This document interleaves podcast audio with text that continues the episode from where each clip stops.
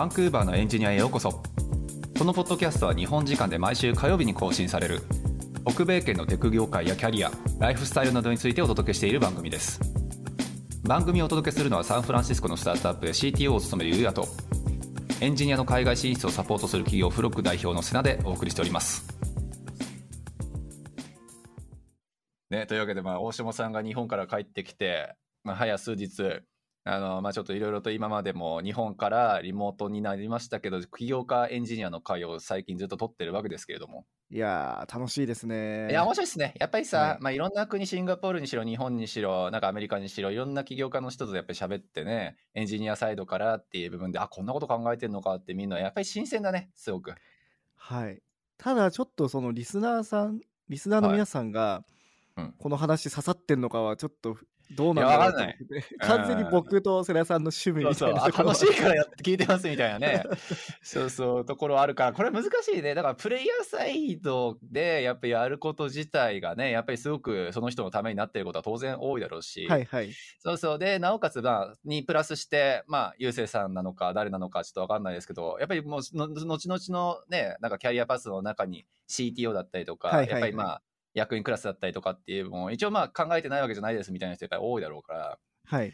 そうそういう意味でだったら本当に刺さる人は刺さるやろうし刺さらない人はあのあこういう人もいるんだっていう部分だとは思うのでまあまあ無駄じゃないかなと思いますけどね。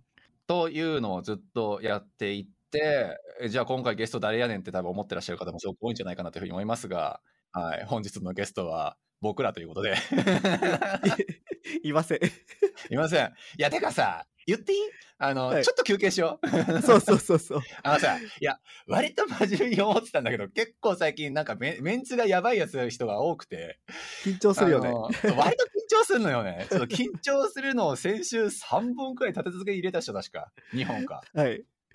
そう、だから、あやべえやべえ、俺先週緊張しっぱなしやわって思っていたので、はい。今日のようにちょっとビール片手に、ビールじゃないけど、あの、ダブル会をちょっとさ挟ませていただこうかなということで。そうですね。あと、これからも、ちょっはいと CTO 系の方、2、3人、ちょっと話せそうなので、一回ちょっと箸休めというか、はい。そうそう、口休め、箸休めをちょっと、はい挟ましていただこうと。まあ、あとあれよね、まあ、あのスラックで大島さんと喋ってても思ったけど、まあ、一応俺らもね、そのまあエンジニア畑からのやっぱり出身で、あ、そうなんですよ。そうそう、北米でやろうって、カナダでやろうとか、アメリカでやろうとかっていう人たちなので、はいはい。全く無駄な、とか、こうなんか、ド外れではないからね、間違いなく。そうなんですね。はい。なので、まあ、改めてちょっとそう、大島さん、最近何やってんのかなとかも、俺も知らない部分もあるやろうし、そうそう、俺最近どんな人と喋ってんのかなとかね、そういうのもなんか進捗報告的に、はいはいはい。はい、やっていくのもおもろいかなって思ったんですけど。まあそうですね、あるスタートアップにちょっと、あの、のピッチの現場にちょっと、あの、出くわす機会がありましてっていう。そう。で、そうそう、だから SF 界隈からやっぱりは発信してっていうので資金調達される方々のね、まあやっぱりまあリアルというか、まあどういうふうにやっぱり視点で見てんのかなとか、ね、やっぱりどうやってまあペッチしてんのかなとかっていう部分、結構生々しく感じる機会がちょうどありまして。ああ、そうなんですね。そうそう。で、割とね、結構まあ、言うて大下さんもそういうステージじゃないですか。まあまあ、ピッチして、はいで、どういうプロダクト作ってって、で、それに対する技術的根拠どうしてみたいなね、ところを、まあ、いろいろと、まあ、おそらくユうスケさんとかとも詰めてる段階かなというふうに思うので、はい。そう、まあ、最近ちょっと大下さんも何やってんのかなっていう部分で、起業家的にっていうところと、あとまあはい。今までね、CTO クラスの方々も結構喋れたかなと思うので、なんか彼らからなんか刺激受けた点としてなんかあればなっていうのはちょっと思ってて、そう。どうですか？なんかアメリカのそういうなんか市場を狙うスタートアップとしてっていう部分で、はい。なんかこう感じた部分やったりとか、今ちょっと大下さん何やってるやったりとか？えっとですね、まあ、はい個人的には、超個人的なんですけど、はいはい。まず今井さん、前回かな、前回の今井さんの話がで、まあ、やっぱ彼はあのベイエリアのもう、うんうんうん。まあ、シリコンバレーベイエリアのもう第一線にもう家族で住んでいて。そうですよね。でやっぱ今井さんから聞く話とかだとなんか子供を連れて公園に行くと、公園で話した人がもうスタートアップやってるとか、もうあー GitHub の人だとかなんかメタの人だとかみたいな。そうですよね。もう次元次元がもう本当になんかあのドラマで見るような 映画で見るようなはいはいはい。次元の話をしていて。はい。で僕もあの H1B のビザは取れていてうんうん。それをまあちょっとまだまあ行使しその権利を行使してないんですけど行使してない。うんうん。まだ行ってないんですけどアメリカに、うん。でもやっぱもう行こうかなっていう気にすごいなりました、それで。ね、なんかもう明日にでも行きますみたいな勢いで。なんかまずそうそうそう。まずもったいないなって思ったのと、はいはい。まあ、正直あとバンクーバーでそういう方がまあ僕が話せてないのところも全然あると思います、はいろいろ起業家の方もいると思うんですけどもやっぱそういう人のコミュニティに入るのがあんまりないのでまあ間違い次ない。そう SF に行った方がやっぱそういう人と出会えるかなっていうのがあって、はい、まあ、コロナも明。けたしもう行こうかなって最近思ったのが結構刺激ですね。なるほどですね。素晴らしい。まあ実際そうだよね。バンクーバーやっぱりプレイヤーの街としては割と結構完成してきたかなっていうふうには思うけど、起業家界隈は本当に少ないですもんね、多分。はいまあ、あとその今井さんが言ってたようにやっぱ英語をちゃんと喋れて、そのうんうんで深く英語も深いなんていうんですかね。えっ、と深い英語じゃなくてなんていうんだろう。こうちゃんと喋れるというかなんていうんだろう。深くコミュニケーションができる英語。はいはいはい。その挨拶日常会話程度じゃなくてもうちゃんうんうんうん。と議論ができるような英語を身につけるとでそのコミュニティに入ると、まあ、より知り合いができるとかっていうのがあって、もしかしたらそのバンクーバーでも深はい。く知り合いとかになれば、もしかしたらそういうコミュニティもあるかもしれないんですけども。ああ、なるほどね。はいでもちょっと思ったのがやっぱ僕も僕自身ももう少しレベ英語のレベルを2段階ぐらい上げて、結構ビジネスレベルでちゃんと話せるようになってからはいはい。なるようにしていきたいなっていうのは感じましたね。はい、なるほどですね。いや、間違いない。まあまあ、でも実際、その UBC の人たちとかもね、アメリカバンバン行って、はい、で、この間俺ちょうどカナダの統計調べてたけど、そ知ってました？カナダって、毎年っすよ。毎年0.7%の人口よ？人口の0.7%がアメリカ行ってんですよ、カナダって。それえ結構えぐいだってえぐいえぐいえぐい。だって100年経ったらカナダなくなっちゃうよ。え 単純にねだからカナダ流はものすごい。そうそう。だからカナダはものすごい勢いで移民入りてんですよ。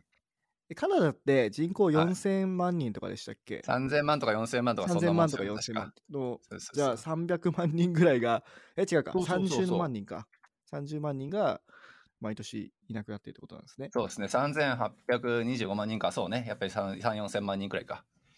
そう。だからはあ、まあ、やっぱりそのね、アメリカっていう部分に対して何かしら目指す部分があったりとかすると、気軽にやっぱみんな、あの、まあ、明らかにもうもう言ってて、それが国際問題化してて。はいはいはい。そう。だし、まあ、やっぱりそういう、まあ、起業家やったりとか、その、まあ、フィールドによってっていう部分でのコミュニティは明らかにアメリカの方がもう上なのはもう間違いない話だから、まあ、そこははいもう本当に起業家としてっていう部分で見るんだったら、まあ、そこは花園で。そう。なのでね、まあ、ちょっと大下さんがアメリカ行ってっていう風になったら、ちょっととりあえず止めてもらおうかなっていう。まあ全然いいですけど全はい然大丈夫ですよ。はい。だ素から晴らしい。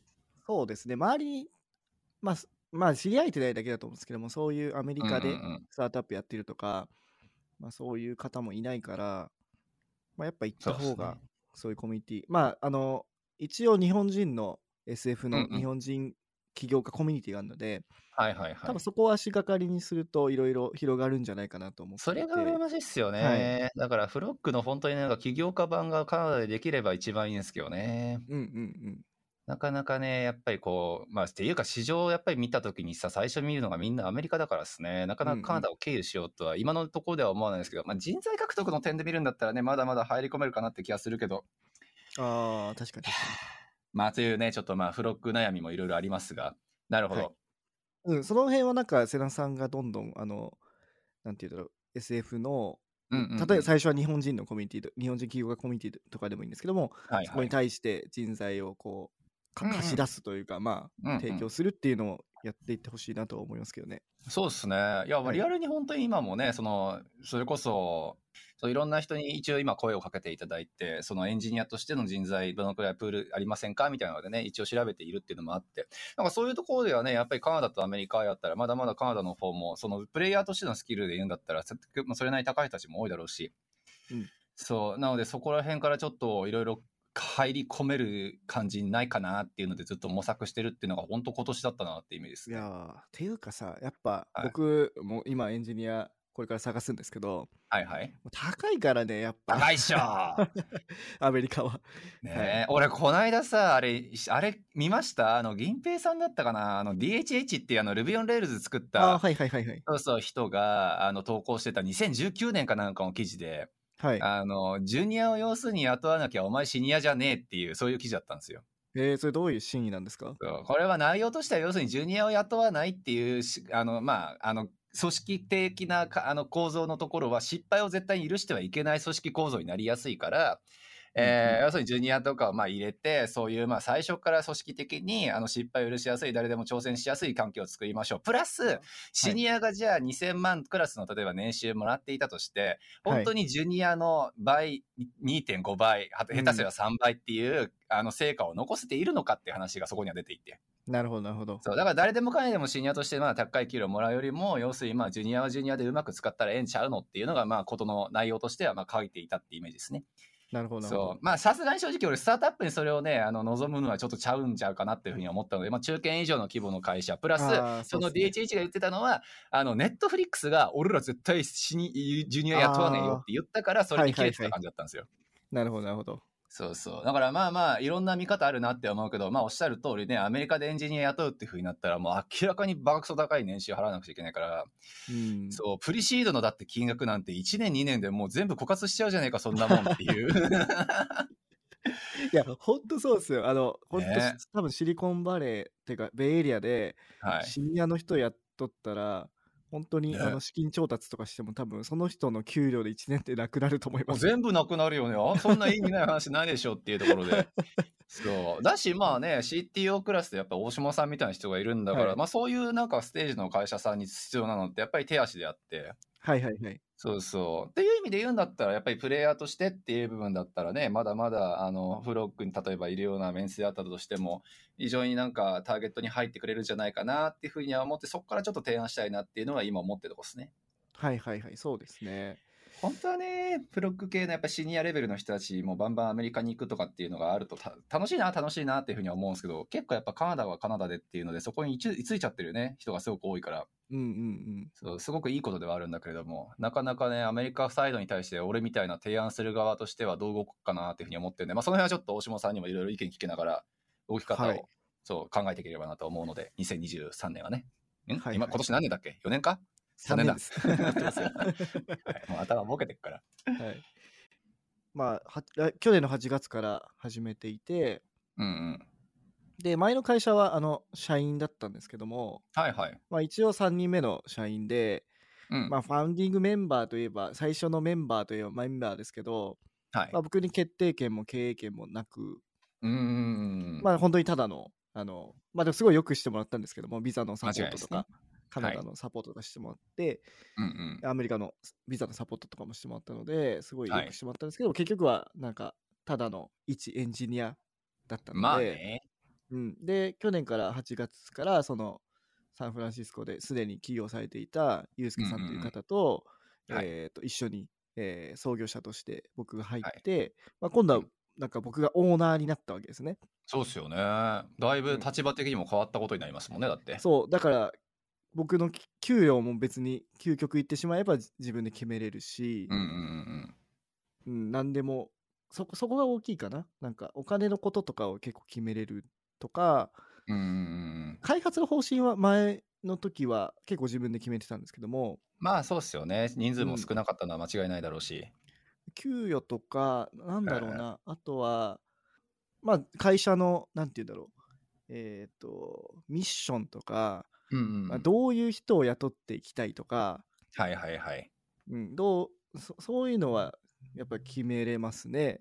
決めれなるほど。れますというか、決めなくちゃいけないですね、自分たちで。ね、間違いない間違いない。実際それがだからプレッシャーで嫌だっていうふうにね思う方もいるだろうねっていうのは 今回のポッドキャスト連盟の、ね、人たちの話でもまあやっぱり結構いただろうね、まあ、話題に上がっただろうし、はいはいはいはい。そう今のところ大丈夫ですか？そういうなんかあもうプレッシャーに押しつぶされそうみたいな そういうのはない？あー一つやっぱりはい。プレッシャーだなと思うのは、やっぱ自分が考えて、うんうん。結局やっぱ会社って売り上げを上げないといけないじゃないですそうか。ですね。間違いまあ、ないです。スタートアップといえスタスタートアップって基本的には資金調達をして、うんうんうん。まあ、そのお金をもとに売り上げを上げていくと思うんですけども、はいはい。まあ、いくら資金調達をしたからといってあのうん売り上げがないわけにはいかないし、そうですあね。の食っていけないプロダクですもんね。トとかサービスをねグロースさせていかないといけないじゃないですか、間違いないで。その責任が自分にあるっていうのは結構大きいかもしれないですまあそうよね、だしだいぶ意識もやっぱ多分変わるじゃないですかまあ俺の時もそうだったけど そう。あれこれ俺今月給料なくね？みたいな。あれ？よう考えてみたら来来月末まで給料ゼロじゃね？みたいな。そういうのがね、やっぱりまあ割と結構なんか真綿で首を絞められるみたいな感じでじギスギス来てくんだよね、やっぱり。いや、だから、まあはい、今は、あの、1月ぐらいから新しいアイディアを考えていて、はいはいはい。あの、以前、あの、ポッドキャストのエピソードで、アイディアの作り方みたいなポッドキャストを、ああ、やりましたね。はい、はい。Y コンビネーターの。バイコンので、。あの頃ちょうど悩んでる時で、そうっすよね。なんかもう、大下さんのあの回に対するもう乗り込みようっていうか、もうのめり込みようが、な、ななんかな、これ人殺すんかなみたいな。そういうね、バックグラウンドがあったということで。はい。で、あれを結構はい忠実に、えっと、あの内容を元にうんうん。アイディアを考えたら、結構いよかっいいアイディアスペースが見つかって、おおなるほど。じゃあそれでちょっと行こうかみたいなので、っていう感じなので、はいまあ、。それまでが結構辛かったっすね。やっぱアイディア3個、あーそうか4個ぐらい考えたんですけども、なるほどね。それはい俺なかったステージかもしんないな。そっか、世良さんは最初からやることが決まってた最初からもうこれし、これやるんだ、はーみたいな感じだったから、何しようかな、なかったんで、まあでもそうよね、そう考えるとプレッシャー半端ないっすよね。何やるのかもわかんないけども、金がどんどん減っていくみたいな。そうそうそうそうそう やっぱ就職しようかなって一番なる時期っすよね、多分。そうそう。しかもエンジニアとして一番辛いのが、例えば、M、まあ、それぞれに、それぞれのアイディアに対して MVP を作るじゃないですか。うーん。でもその MVP が本当に使われるかどうかわからないから、どこまで妥協して作ればいいかわからなくて、究究極多分動画とかなんかなんていうんだろうね、デザインだだけでもいいんじゃないかみたいなことを思う時もあったんですけど、ああ、まあそうか。まあ投資家納得させるためだったらねってことですよね、多分。そうそうそうそう。で、うんなんかそれに、だからその開発に対してモチベーションがほぼ湧かない時期なんですよね、そうそういうえなるほどね。はい。だからランディングページとかも作ったんですけど、はいはい。もうあれですよ、もうノーコードのツうんうんールでうん。作りましたよ。Wix みたいなやつで。はい。素晴らしい。だからまあなるほどね MVB とかね、究極、やっぱそういうのでも作れるんだなっていうのも思いましたし。まあそうですね、よくある話ではあるけど、まあまあ投資家を最初にね、もうそれこそ納得させる、まあプリシードの段階とかで、なんかガチプロダクトをもうゼロベースから作ってっていう人って、まあやっぱあんまいないじゃないですか。とりあえず、あの目に見えるものだけやって、で、えっと、まあ何？あの、やりたいことだけ説明できる媒体だけ作って、はいはい。で、それで、あ、おもろいねっていうふうになったら GO っていうのが常やから、最初のタイミングって確かになんか MVP どう作ろうかとか、ねえそもそも必要なのかとかっていう部分で相当悩むフェーズですよね、多分。そう。だから、やっぱ僕とかは、まあ、ずっとエンジニアやってきてて、はいはいそ。の何かを作ったりとか、うんうん何かをプログラミングとかコーディングで解決しないと、はい自分の価値がないと感じてしまうんですよね。ああ、なるほどね。うん、だから、そのアイデアが固まるまでの期間は、はい。なんか、俺いらないんじゃないかみたいな。やっぱそういう感じで、ちょっと落ち込んでる時期でもありましたよね、正直。でもその答え知ってるのはもう共同経営のユうスケさんだけなんじゃないですか？あ、で、彼、はい彼も彼で言ってたのが、うんなんかやっぱ僕が全力でこう、ものを作れないことに対して申し訳なく思うみたいな感じで言ってましたね。ああ、なるほどね。はい。非エンジニア的なやっぱ悩みは悩みであるってことなんですかね。そう、だからそこは結構辛かったけど、まあそれをまあ今超えて、うん。まあこれからその新しいアイディアでやっていこうっていうふうになってなるほど。ってるんで、まあ今のはいところは、うん、大丈夫かなとは思ってるんですけど。なるほど、素晴らしい。そうですよね。だから結構俺いつも思ってるのってそのタイミングなんじゃないですか？そのなんか起業家にしろなんかはい。はいスタートアップフェーズにしろっていうのになんか耐えられるもしくは楽しめるみたいな部分って多分そこかなっていう俺は気がしててそうやること決まっているのは俺のパターンだったけど決まっていないにしても何に対して全力となんか出していいのかちょっと分かんないそこから調べなくっちゃいけなくって俺一体価値あんのかなっていうような悩みのフェーズが多分スタートアップには全員あって。はいはいはいはい。そう。で、多分そこ超えて、ああ、これもうやること決まったし、もうお金もとりあえずなんとかなるし、生活もできるし、あとはもうこれに集中するだけだってなったら多分楽なんですよね、ある程度。ああ、まあそれはそうですね。はい。そう。で、もちろんそんな先ね、あの、まあ、エンジニアだったらこんなことしなくてもいいのにみたいなフェーズもやっぱり少数制でやんなくちゃいけないから、それは大変で、はいはいはい。場合によっちゃもちろんザピアとかでなんか API コチコチ叩いてるのかもしれないし、そうそうそうそう。そんなこともしなくっちゃ基本的にはね。そうそう、やんなくっちゃね、まあ、人回んないから、うん。そうっていうのはまた別次元の話としても、多分そこが一番メンタル的な部分だと来るんですよね。で、それをやっぱりみんな通りたくないから、すでにあるビジネスで、やっぱりまあある程度安定してめ学びも当然あるっていう環境が、企業ステップのにあ足突っ込むよりも多分いいなって思うんだろうし。いや、そうかもしんない。そうそう。う辛いっすよ。だから、やっぱこの、ね。エンジニアがコードを書けないっていうの結構辛いですよ。ノーあノーコードを使わないといけないっていう、まあ、ある意味えー屈辱みたいな間違いない自分のこと否定しないみたいな感覚になるんですよね。うんでも、やっぱりそれって、まはい視点がもうやっぱ全然違くて、エンジニアうと。ん。やっぱビジネスを成り立たせるために、どう最善を尽くすかっていうことをやっぱ考えなくちゃいけないですよね。まあそうですよね。間違いない。まあ、そうだった時に自分でコード書いてその自分の時間を例えば8時間使うのかうんもしくはノーコードで1時間で終わらせるのかって言ったらもう確実に1時間で終わらせた方がいいじゃないでそりゃすか。そうですよね。いどんだけ時給発生すると思うとんねんっていう。うんそこはまあもちろんねエンジニアだとはいジレンマがありますけど、はい。なんかそういう視点はできたなってこの 8, 8月からやっててっていうのは思います。なるほどですね。うん素晴らしい。いやー、なんかそうか、スタートアップ、やっぱ向く人向かない人は絶対いるだろうなって改めて思うのと。で僕でも本当になんかいろいろ悩んで、例えばね思ったのはえなんかそのやっぱアイディアできるまでなかなかこうムズムズして作りたいなと思っててえじゃあ僕、はいはいやっぱスタートアップ向いてないのかなみたいなやっぱこう人が敷いたレールの上をやる方が好きなのかなっていうふうに思ったりとか、へもう思ったー時期もありましたよ。ああ、そうなんですね。意は外。なんかもう多分俺らあれだと思われてますよ、きっと。企業ハラスメントみたいな感じで思われてますよ、きっと。もう起業しなくっちゃ、もう起業しなくっちゃみたいな。いやいや、俺ちょっと待って、そういうふうに思われると、俺のビジネスに結構支障が。と思いながらも、でもまあそうですね。あの、僕、難しいよね、この辺って。俺そもそもお金論とかがやっぱりロバート清崎な上に、なおかつね、正直し人の下で働くっていうか期間を22とか3のタイムで辞めちゃった人間だから、はい、想像がつかないんですよね、もはや。なんか誰かのし会社で働いて、誰かの下で働くっていうのが。え逆に瀬名さんはなんではいそのもともと働いてたじゃないですかそのはいはい。制作会社とかではい。でその後になんで自分でやろうと思ったんですか？え、調子に乗ってからです。いや、でもね、俺これ難しいよ。だって俺正直自分のブログ当たって、で、わりかしいろんな人からものは、まあ何？あの、まあ意見というか話聞かせていただけるようになって、で、言ってしまうと正直ブログで飯食えるようになっちゃったから、もう勝手にお金生成してくれるマシンが生まれたわけですよね。ぶっちゃけで言うと。はいはいそうそう。で、そうなるとなんか、あれ俺やりたいことなんだっけって見つめ直す機会がむちゃくちゃ増えて。あー逆にそうそのお金にまずうん経済的に余裕が出たから、そうそうそうそう。ああなるほどいや、そうなんですよ。で、もっと悪い言い方をすると、今の嫁さんと出会ったのはもうちょうど起業する手前くらいで、あそうなんですねそうなんですよしてからじゃないんだしてからじゃない。あの、はいはったのはね。そうそう。で、あ、俺多分この人と結婚するわって思ったら、要するにこう、モテたいとかっていう欲すらなくなって。いや、結構リアルな話、別にモテたくもなくなった、お金はそれなりに潤沢に出てきちゃった、まあ、割かし多分ダメ黙ってても生活はできるってなったら、考える時間がむっちゃ増えたんですよ。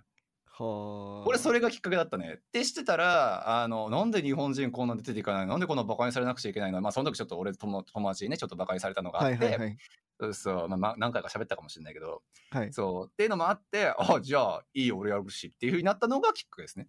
はあ。なんかあの例えば、えー、と島田さんの回だと、はいはい。島田さんさんはその大学院だっけな？院だかをうん。卒業するときにいろいろ自分を見つめ直したっておっしゃってましたよね。ねえ。でロマンチック。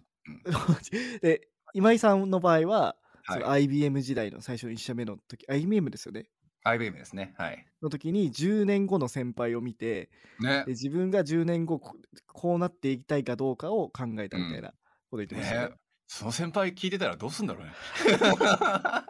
いや、いいんだろうけど、全然いいんだろう全然いいんだよね。なんかやっぱりそう世良さんも多分そうですよねそこで余裕が生まれて、そうね。うん、でもやっぱ俺思うけどね、やっぱ余裕必要なんじゃない？本当に。企業スタートアップとかって。それはなんかお金的余裕なのか、技術的余裕なのか、ポジション的余裕なのか、まあ立場なのかちょっとわかんないですけど、一歩、一回ちょっと立ち止まって考える期間、俺は必要なんじゃないかなってちょっと思うとこありますけどね。いや、わかんないです。うん全員が全員とはそうだとは思わないけど。でも確かに技術的にね、あの、うんもうどこにでもある程度のところに入れるみたいなうん、そうそうそうそう。多分5、6年ぐらいかな。まあ、ちょっと年数うん。うんはあれですけど、わかんないけど、なると、一回そこでね、やめてもいいかもしれないですよね。ね、だからまあ前も何回か言ったことあるけど大下さんも間違いなくリスクは取ってスタートアップっていうのやってるけどそれが命奪うわけじゃないじゃないですか。実際、そうそう。あの仮にねちょっとあのスタートアップあーっていう風になったとしたって、まあ、絶対大下さんのレベルやったら拾ってくれる会社そんなのもう5万とあるやろうしはい。まあ、っていうのっていうのも日本に帰ればいいしね。そう日本に帰っても別にいいし、うんあんな一応美しい国にね、まあ住めるっていう権利は一応持ってるわけだから、はい。ってなると、まあ、俺の中ではですよ、明らかにその技術的な余裕と、まあ、やっぱりそのキャリア的な余裕とっていう部分は、一応、大下さんは俺の中では持ってる方かなって思ってる人だから、思ってる派だから、はい。なんか、そういうのかなっていう気はちょっとしてますけどね。起業するしフェーズの人、そうじゃないフェーズの人みたいな。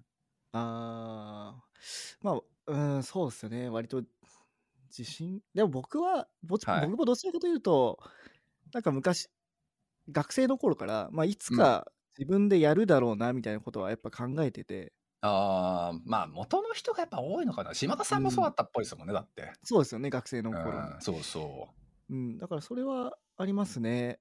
なんかいつか、だから、そう、そのタイミングはいつかなっていうのは全然考えてなかったんですけども、去年ちょうど、ちょうどそれがいいタイミングというか、う。なるほどね。はい。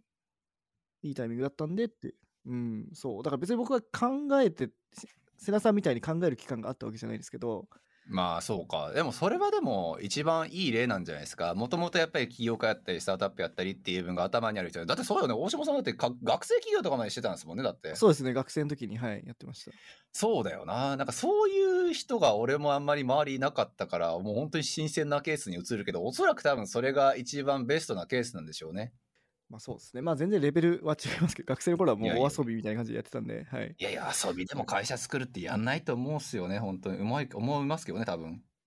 まあでもなんかその時に楽しかったんでしょうね。最最初の経験として。うんいや、そういうもんじゃない。あと、まあ、俺やっぱりね、会社作るっていう行為自体は結構早いタイミングでやるべきだときっと正直思いますけどね、それは。あそうそう、そうなんか、だからチャレンジだとか、なんか、自分のなんか生活犠牲にするんだとか、そんな重いやつじゃなくて、ーうん。その、大島さんの言うとこの遊びでもいいし、そのね、お遊び企業でも何でもいいんですけど、そうそう、割となんかやってみて見えることっていうのもすごく多いと思うから、OSS のついでに起業するみたいなところいいと思いますけどね。まあ、というようなところで、まあ、僕もちょっと今年はなんとか起業家さんとか投資家、まあ、投資家さんはちょっとその次かな、起業家さんなんとか増やせないかなっていうふうに思っていたので、ちょっとね、今回のポッドキャストのシリーズはむちゃくちゃ実は刺激になってて、はい。そう。でもね、やっぱあれなんですよ。カナダにさ、会社、まあ、起業家クラスの人からやっぱり最近、ようやくね、まあ、いろいろ話もらえるようになったんですよ。はいはいはい。あの、ポッドキャスト聞きました、フロックのサイト見ましたとか、はいインタビュー記事見てとかっていう分で、ちょっとこういう会社やってんだけどっていうので、あの、まあ、一応北米圏西海岸でっていうのでバンクーバーっていう、はいはいはい。そう、まあ、それはすごく嬉しいんですよね。で、はいあの、マジで北米圏を目指してっていうので、あの SF 近いしっていう文脈で、あの起業家としてこっちに行きたいっていう人が10人に1人。おー、なるほど。そう。で、残り9人は何かって言ったら、やっぱり生活、あの、家族のためとか教育とか。まあ、それこそだって、このポッドキャストに出てくれた人やったら、まあ、アキさんとか、あと、渡さんとか、あ、渡るさんもそうですね。渡るさんもそうなのかな、ちょっとそこは入れていいのかあれだけど、そう。ね、やっぱりまあその家族の教育水準のためっていう人が多いから、でもなかなか難しいですよね。家族の教育水準が高そうに見えるからっていう理由でこっち来るってなって、そのなんかモチベーションのままで起業家としてこっちで活動もできるのかって言われると、なんかベクトルはやっぱり家族に向きそうで。あーむしろ起業しないかもしれないねえ、そうそう。うんまあもちろんね、あの、1時間、2時間ちょっと行きゃ、まあ SF まで行けるから、起業家としてのテンション上がるんだろうけど、多分それでも多分お、たおそらく大下さんと一緒で、あの、本気で、え多分こっちの北米圏狙って会社作ろうと思ったら、やっぱりコミュニティの差で確実に負けるんですよね、SF には。うんうんうん。だから、まあ、こっちで生活水準だけキープしつつっていうので、SF っていう人が俺の今のやり方だと増えんのかなっていうのは実は悩みの種で。あー、なるほど。まあ別にそれはそれでいい、美しいステップの一つなんですけどね、間違いなく。うーん。なんか、なんかちょっと、今いる日本人の方とかちょっと違う方が多いかな。とやっぱりその家族とかそうね。が多いですね。間違いなく。そう、それはそれで全然一個のね、あの重要なファクターの一つではあるかなと思うので、それを無視するわけにもいかないとかなと思いつつ、いや、将来的にやっぱりこの、なんかできればフロックアクセラみたいなの作りたい俺として言うんだったらね、なかなかちょっと、ねうまいこといかないなっていうのが、今最近の悩みってイメージですね。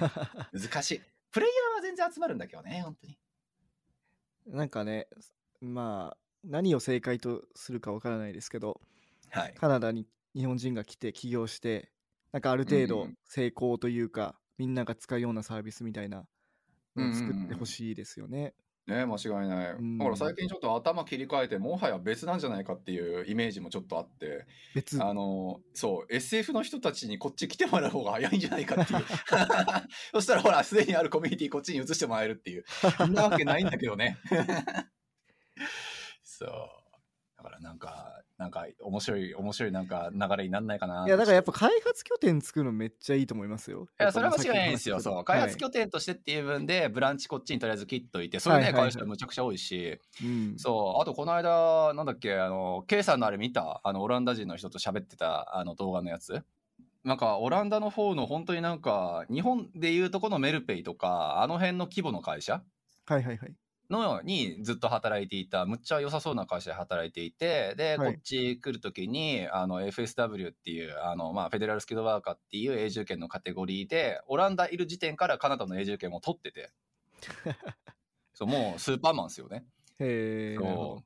でなんかオランダとやっぱりまあ何カナダっていう国が要するに温度感的に結構似てるところが多いから自分はカナダっていうところに来たけどただやっぱりまあ一つの要因として SF とかやっぱりそっちの方がむちゃくちゃ近いからリポートも安い。けるしっていうのもあの間違いなく要因やったっていうふうにその人言ってたんで、あはいそういうむっちゃ優秀な人たちがこっちに増えてってなったら開発拠点としてはねむちゃくちゃちゃんとワークするところの一つにうん同じ自作でできるかなっていうのはむっちゃ思い描いてる未来予想の一つではあるんですけど。そうですね。確かに。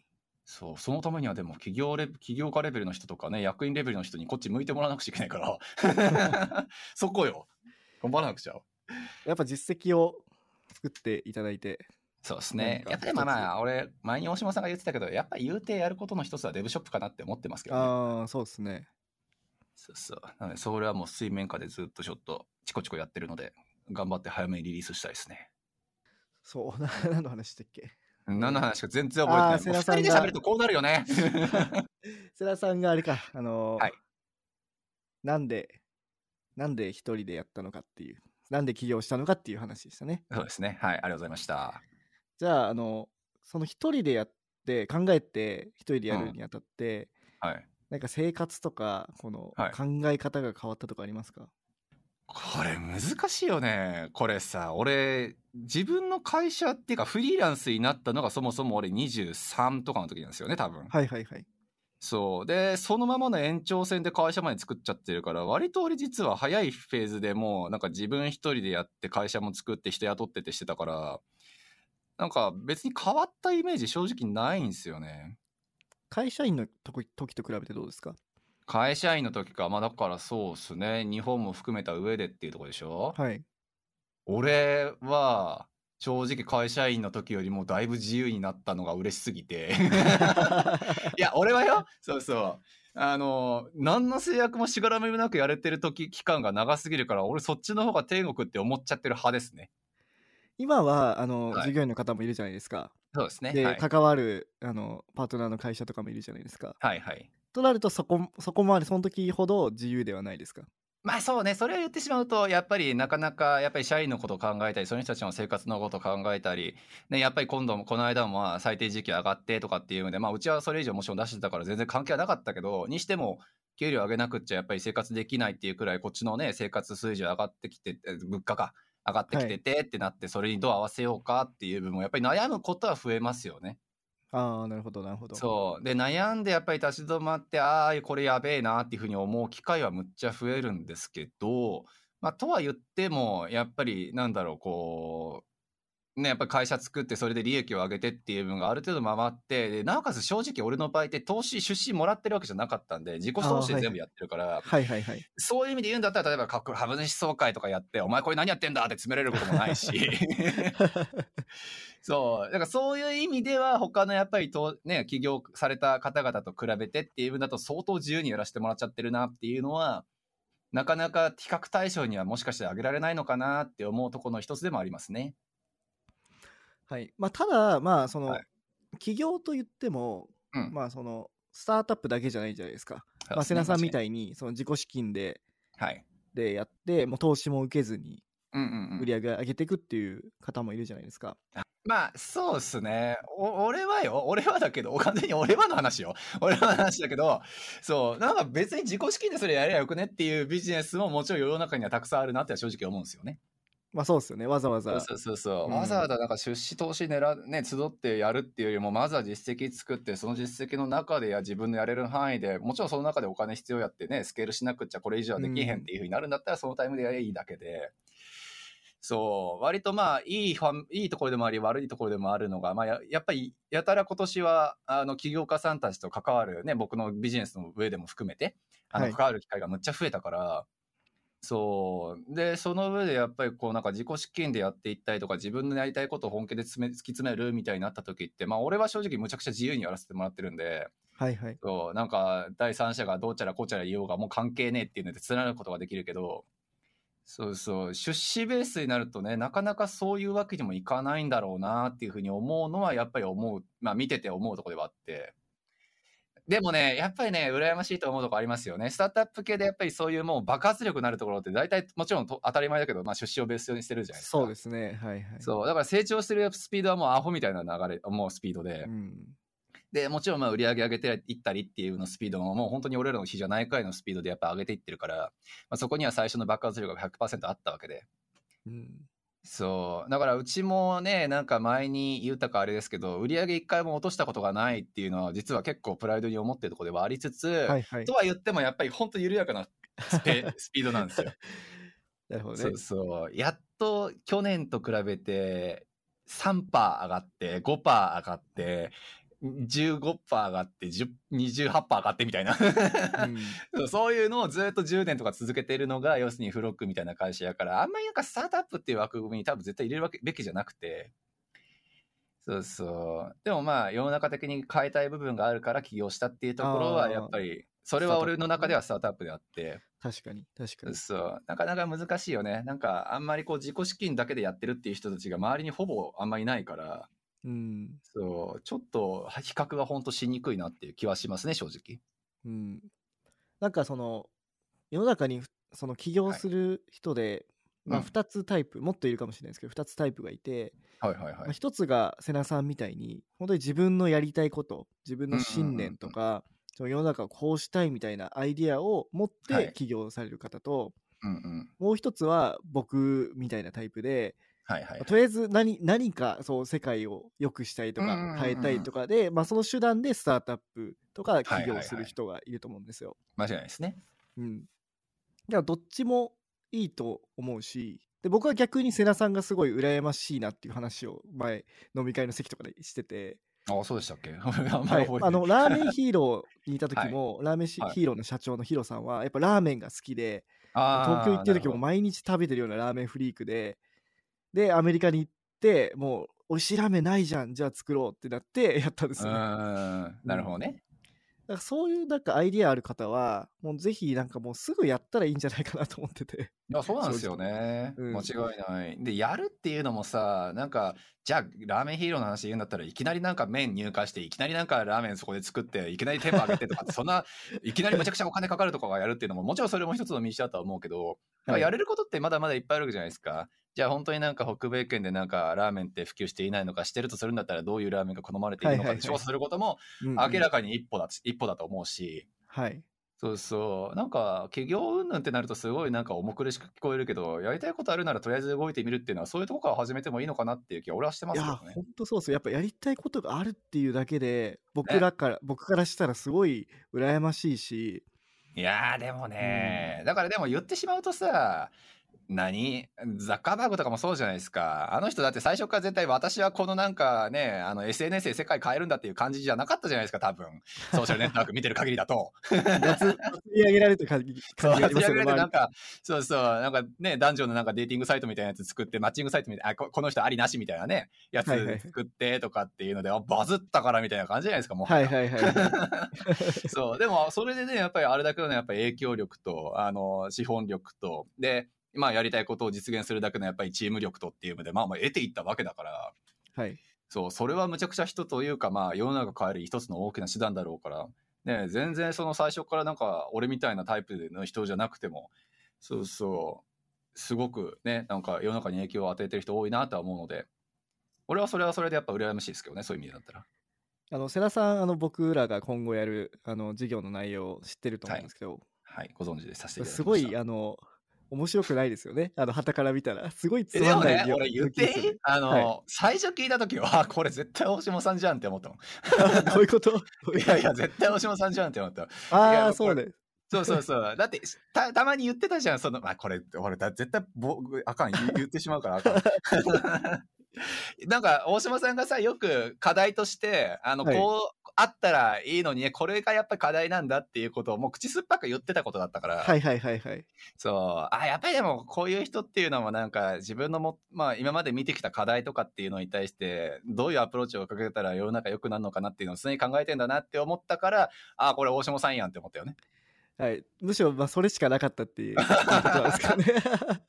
いや、なんとなくそうなのかなとちょっと思ってたんですけどね。いやいや。うんなるほど。はい。なので、ちょっと大島さんらしい、はい、ビジネスプランだったなと。なんか、領域としてはすごいつまらない領域なんですけど、実はそこにもしかしたら宝が眠ってる、かもあしれないみたいな。実際、ですねねはい。なので、まあ、今後ね、あの、リスナーの皆さんにも何をやってるかっていうのを伝えることができると思うんですけども。ねえようやくじゃないですか。俺今までちょっと実は不審がってました。不審がってたっていうかあれでしたもん。あの、ポッドキャストで、あの、相方の、あの、ゆうやさん、大下ゆうやさんって方、あの人何やってる方なんですかっていうふうに聞かれたときに、いや、あの、シーコンバレーの方の会社の CTO の方で、会社名言わへんで。会社名言わへんもん。で、どう、なんていう会社ですか？いや、あの、うん、あの、まだ、まだ、まだない。い ややっと、やっとね、あの、どこどこの会社のって言えるってことですね。そうですね、サービス名が公開できるかもしれないですね。はい。いや、素晴らしい。いや、そうなんです。それだけ俺ずっとなんか、もやついてることが結構多かったんで。はい。じゃあちょっともうすぐそれも解消されると。いや、だからもうやっぱさ8月からですよ、8、もう9、10、11、12、1、2、ああ、そうか。6ヶ月ぐらいでしょ、6ヶ月ぐらいやっぱその、なんかね先,、先が見えないのをずっとやってきたんで、ね、肩書きなんなんこの人っていう。そこはやっぱね、メンタルきましたよね、やっぱり、ね。いや、来るっすよね。うん間違いない。でもまあ、よう続けましたよね。俺正直結構そういう期間長かった人が、まあ、まあ、ちょっとだけ前前にいて、はいはいはい。そう割と結構、やっぱ潰れる人も多いなっていうふうに思ってたんで、あそうですね。だって、多分ね途中でもう、資金がつけたら、はい、多はい。分日本に帰らないといけない状態にもなってたんで、もしくは再こちらで再就職カナダで、ね、間違いない。みたいなことだったんで、もう、もう、もうやめる、ダメだったらもういいかなと思って、一回日本帰ろうかなとか思ってましたけどね、正直。なるほどね、なるほどね。まあ、そういう気持ちはありました。はい。いや、素晴らしい。まあでも、スタートアップの神様的な人がいるんだったら、一応見てたということですね。だから本当、粘り強くですよ、本当に。もう、いやーそれは。うん、間違いないっすよ。俺、本当にそれを思うもん。俺、もし仮になんだけど、はい。あの、俺別に成功してるわけじゃないけど、なんか、会社をなんか、続けるもしくはあの潰さない秘訣ってありますかっていうふうにね言うて一応そう、はいあのフロック一応10周年なんですよこれで見てお、すごい、すごい、そう。そうおめでとうござい2013ます年からやったから、えそうー、はい。おおやったーっていうふうに思ったんですけどまあそれもちょっと含めてですけどねなんはか続ける秘訣があるかって言われたらしつこいことだと思いますっていう いやマジで俺それだけ言うあーそう。いや、雑音が多いじゃないですか。やっぱりそんなん儲かねえよとか、なんかそんな需要ねえよとか、俺で言うんだったら、し投資家に直々にお前こんな千枚パイばっかり見ていてバカじゃねえのとかってみたいな感じでね、言われて。そうそう。なんかそれでも、お前マジ、いつか殴るからなって思いながら、しつこくやれるかっていうところだと俺は思いますけどね。やっぱそこには情熱があって続けたんですか？それとも意地もあるんですか？意地意地。全部意地。ま あこいつバカだから実際相手。こいつ絶対何も見てねえからって。俺はなんか知らないけど多分いやでもバカだったな俺も。何も考えてなかったな見返してやるぞみたいなところが結構ありますね。だってまあうん前も言ったけど、そうそう、もともとこのビジネス始めたのだって、日本ってテックシティとしてはクソだよねって言われたからだからですね、結局。うんうんうんうんそう。だから、いやいやいや、お前より絶対できるやつ100、100何百人も何万人もいるしっていうふうに思ったら、もう腹立って腹立ってっていうのが最初のきっかけではあるから、まあ、そういう意味でだったら、まあ健全な企業、ま あなんかコンセプトではない気がするけどね。えーでもまあそうかやっぱそのそこを粘り周りのね周りからいくら否定されようとも粘り強く続けてきてそうっすね。すまあ、ね。あの、まあシンプルに僕がな人の話を聞かないアホンダラだったという。まあでもそれ重要ですよやっぱその自分の信じてるものをねブレずにいくっていうかうんいや、そうなんですよ。頭いい人ってさ、調べるじゃん。いや、調べるの大事よ。調べるのは俺すごく大事だと思うけどさ。そうそう。でも、スタートアップって根本見直すんだったらさ、今まで誰もやったことない領域をやるということだから、うん調べたって出てこねえもんは出てこねえんだよって思うもんだって。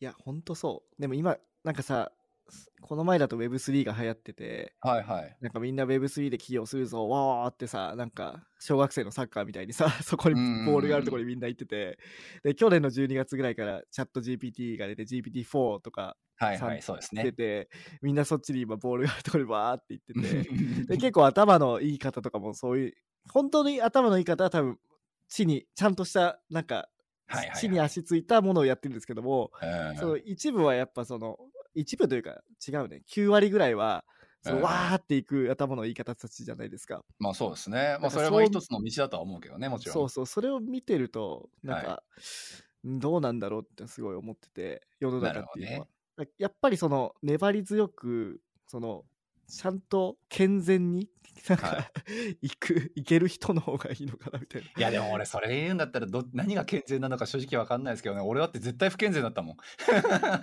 いやでも瀬田さんそんな流行りに乗っかったとかはい。っていうわけではないですよね。まあそうですね。流行りのど,、まあ、どまど逆を言ったイメージですけど そうだからちゃんとその自分の信念というかはい。信念ね。そうね。自分を信じてというかいやー間違いない。まあこれでたくさんの人に嫌われましたが。いやでもそこだと思うな。割とだから本当になんかねあのなんかなんだっけ嫌嫌われるなんちゃらとかって嫌われる勇気でしたっけ？あ勇気だったっけ？そうああいうのもね、出てるくらいではあるけれどもなんかそういう鈍感力みたいなのってやっぱり企業家系って必要なんじゃないかなって俺は勝手に思ってますけどね。あーわかるわ。すごいわかるわね。え他絶対いいよいいよ。鈍感力で なるほど。鈍感力。俺バカだからさ 俺バカだからさ。いいよね。空気読めない感じとかも。っそうそう。てことですよね鈍感って空気なんか読んじゃダメなのよきっと。いやーって言いながら10年こううだうだとやってるからな。まだまだちょっと少しねもうもうちょっとちょっと俺はブーストかけないかんなっていう。ああじゃあこれからはもう少し違った10年を節目に違うそうですね。間違いない、まあだから一応カナダっていうのを西海岸だけで言うのであればねなんかプレイヤーがこっちでやっていく土台としてやれることはやったかなとは思うのでそうそう。ちょっと次のフィールドとしてっていう部分でやっぱり企業投資界隈っていうところは見ていかなくちゃいけないんだろうなって思った上でこの間のピッチとかねあのこの間のそういったほあの方のねちょっと機会があってピッチの場に立たせていただいたりとかしているとちょっと俺まだまだ勉強すること多いなっていう、はい、新しいステージなのかもしれないそうですね。うん、今までプレイヤーだけ見てりゃよかったっていうところからちょっと視点変えなくちゃなっていうのはあるんで、その辺は大下さん含めいろんな人のあれを見なあの背中を見ながらちょっと勉強させていただこうかなっていう感じですね。そうですね。なのであのこれを聞いている日本にいる方で、うん。まあ、エンジニアバックグラウンドでこれから起業するぞっていう方はもしかしたら、えーバンクーバーに来て、うん来たらフロックにいろいろ手助けしてもらえるかもしれないですね。はい、もう全力投球で頑張ります。え、こういう宣伝タイムでいいの？これって。怒られるんじゃないの？これ金払わなあかんやつじゃん。いやでもあれですよね、せ 瀬田さん的にはやっぱその起業家を別にあれですよね、お金のためじゃなくて本当にいやいや応援全然全然応援したいってことですよね。そうそうそうそう、シンプルに。だから結構ね、起業家界隈最近だから割と声かけてもらえてるの実は嬉しいんですよね。はいはいはい、なるほど。楽しい。ただ楽しいけど、やっぱりね、あの、見てる先っていう部分が割とやっぱり家族が中心やからっていうのは、これはどう動いていくのかなっていう部分で今考えてるとこっていうフェーズですね。うん。だからそっちじゃなくて、たん本当になんかスタートアップやりたいみたいな人が集まってくるといいかもしれないですね。そうそうそうそうう。んだからまあ、どっちもどっちで見ておかなくちゃなと思いますけどね。割といいとこで言うんだったらね、結構何、あの、家族ベースで考える人たちって、まあ言ってしまうと割と日本で成功した人が多くて。ああ、確かにね。確かに確そう、だかそういうノウハウとかノーレッジとかをね、こっちに来て、まあ、あの、存分になんかひけらかしていただいたりとか、いただければ、ひけらかしていただくって言い方悪すぎやわ。あの、そう、ご教示いただいたりとかすれば、それはそれで一つのやっぱり、あの、知識のね、方向になるだろうし、に。うん。そう、また違った道は見えるのかなと思うんですけど、まあ、やってみなわからんとこですね、この辺は。はい。楽しみにしてます、その辺は。なるほどですね。まあ、素晴らしい。いや、ちょっとその辺もじゃあ含めて、ば残りのバンクーバー生活ちょっと頑張っていただきつつ、はい。なんとしてもセナさんをこう、SF に連れてくっていうのも一つ裏テーマとしてあるんで。いやいや、はいだって住む場所と大島さんがいるんだったら、とりあえず俺は飲む相手はいるわけだからですね。とりあえず行く意味は出てくる。あと、この間 SF のホテルとか見てたけど、割と安かったっすよね。ああ、そうなんだ。いや、そうそう、あんまりね、バンクーバーとそんなむちゃ大差バンないですよ。まあクーバー高いんですよね。高い。バカだよね、本本当に。頭おかしいと思うわ、これ。そうそう。それでね、あの、ちょうど SF 系、あのね、今年ちょっと何度か行きたいなって思っていてって言いながらずっと時間が経ってしまったんですが、もう割と真面目に行かなくちゃなって思ってたんで。そう。で、ホテルとか見てて、まあ一泊なんかね、2、300ドルとか、これ全然なんかその辺のバンクーバーの方がもっと高いやんって思ってたから、はい。まあみたいなところでちょっと計画しているので、また報告しますわ。当こんな感じですかね。なんか、なんか今までこう、はい3人の方にインタビューした、うん割とお堅い内容だったかなと思うんですけども、今日はなんか、僕とセナさんのなんかリアルな心理というか、ああ、まあそうね。間違いない。心理描写がちょっと多かったですね。そうそうそう、なんか気持ちの問題とか。気、持ちの問題とか、バカであるところ、うん バカだとかアホだとか、割とバリ雑音が多かった気もしますけど。ので、なんかあの、もしかしたらリスナーの皆さんは、はい。あの、一回こう、深呼吸というか、休憩できたんじゃないかなと思います。はい、なんかアホな人たちがアホなこと喋ってんなって思ってたけどそうそうそういいんじゃないかなっていうふうに思うので、はい。結局ねね。なんかあの、やっぱああいうインタビュー形式でやると、もうすげえ人だなみたいな、神じゃんみたいな思っちゃうけど、いやそうなのよね結局みんなひ人じゃないですか。だから、間違いない、まあ、そういうなんか弱い部分もあるし、うん、なんか悩んでるところもあるし、そうですね。うん、なんかそうなんですよね、結局。まあ。い、や間違いない。まあでも本当にそういう意味で言うんだったら悩むポイントやったりとかさなんかうん、なんか次元の話はあるかもしれないけれどもなんか割と似てるなってやっぱり思う瞬間もすごく多くてはいはいはい。そうなんか割と特別視しなくなりそうなのが僕にとってはすごい良かったですね。あー、なるほどなるほど。うん、ああやっぱこういうところで悩んでいて今もこういうところで悩んでいてでこういう葛藤がその人にもあったのかって思うとああそうやんやっぱじゃあ人間やんみたいなね、うん そう思う瞬間が割と多いのがね結構そういう意味でだったら今回の企画というかエンジニアで起業しました系シリーズかとしては俺一番大きく得られたとこかもしれないですね。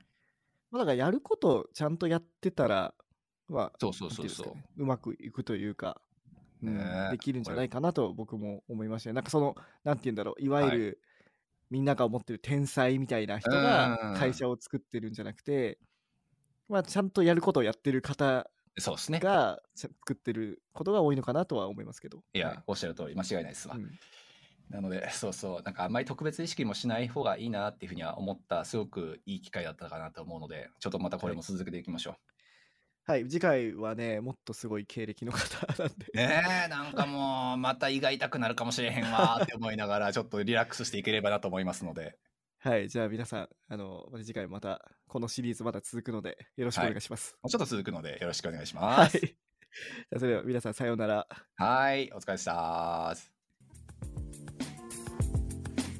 このエピソードを聞いたあなたの感想を Apple Podcast のレビューでお待ちしています。番組チームでコメント欄を全て読んでいますので、えー今後の番組を良いものにするためにあなたの感想をお待ちしています。Spotify でお聞きの方は番組フォローを忘れなく。フォローするだけで番組のサポートにつながりますのでご協力お願いします。